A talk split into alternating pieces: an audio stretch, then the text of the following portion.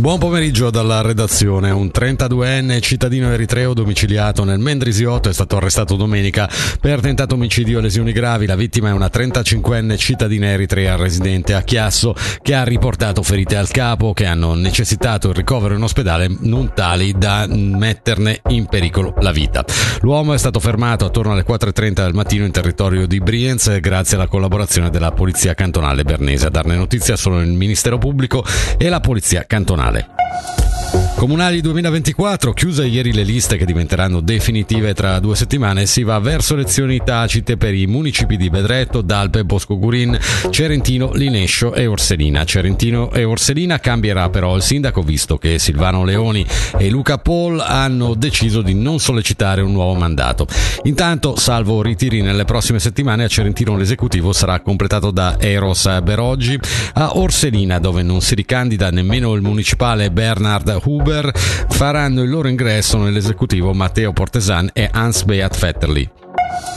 Arriva in questi giorni la fattura dell'imposta di circolazione 2024, la stessa potrà essere pagata entro il 15 marzo. L'imposta di circolazione delle automobili di quest'anno è stata calcolata in base alla nuova formula votata dal Gran Consiglio a dicembre. Il gettito stimato per il 2024 sarà di 80 milioni di franchi contro gli 81 milioni di franchi del 2023.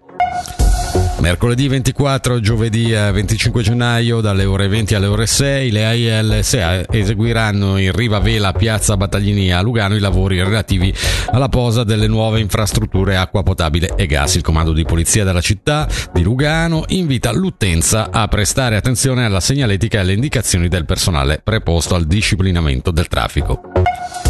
Lo sport con l'hockey a Lugano si è inceppata la macchina del gol del power play. Nelle situazioni speciali i bianconeri non sono riusciti a segnare in nessuna delle sette partite giocate da inizio anno. Il periodo è coinciso con l'assenza di Daniel Carra, capace di segnare finora 10 gol in superiorità numerica. Per la sfida contro il Ginevra questa sera alla Corner Arena il canadese ci sarà, mentre dovrebbe mancare eh, Luca Fazzini alle prese con l'influenza. Sullo scontro per la zona playoff e sul power play sentiamo coach Luca Gianinazzi. Ah, sicuramente mi aspetto una partita dove, dove, loro cercheranno di usare le loro bocche da fuoco offensive, è una squadra molto pericolosa soprattutto negli special teams, quindi dovremo essere disciplinati e essere bravi a giocare il nostro gioco di squadra. Sì, in realtà il special teams in generale, no, sicuramente play adesso nelle ultime partite, diciamo in questo anno 2024, non è funzionato come vogliamo, e questo è un dato di fatto, e però non possiamo cambiarlo, quindi penso che non dobbiamo essere troppo focalizzati sul fatto che, che non ha funzionato, ma dobbiamo essere focalizzati sul fatto di come possiamo farlo funzionare. La meteo al sud in prevalenza soleggiato con a tratti favoni a basse quote, temperatura minima compresa tra meno 2 e più 3 gradi, massima fino a 13.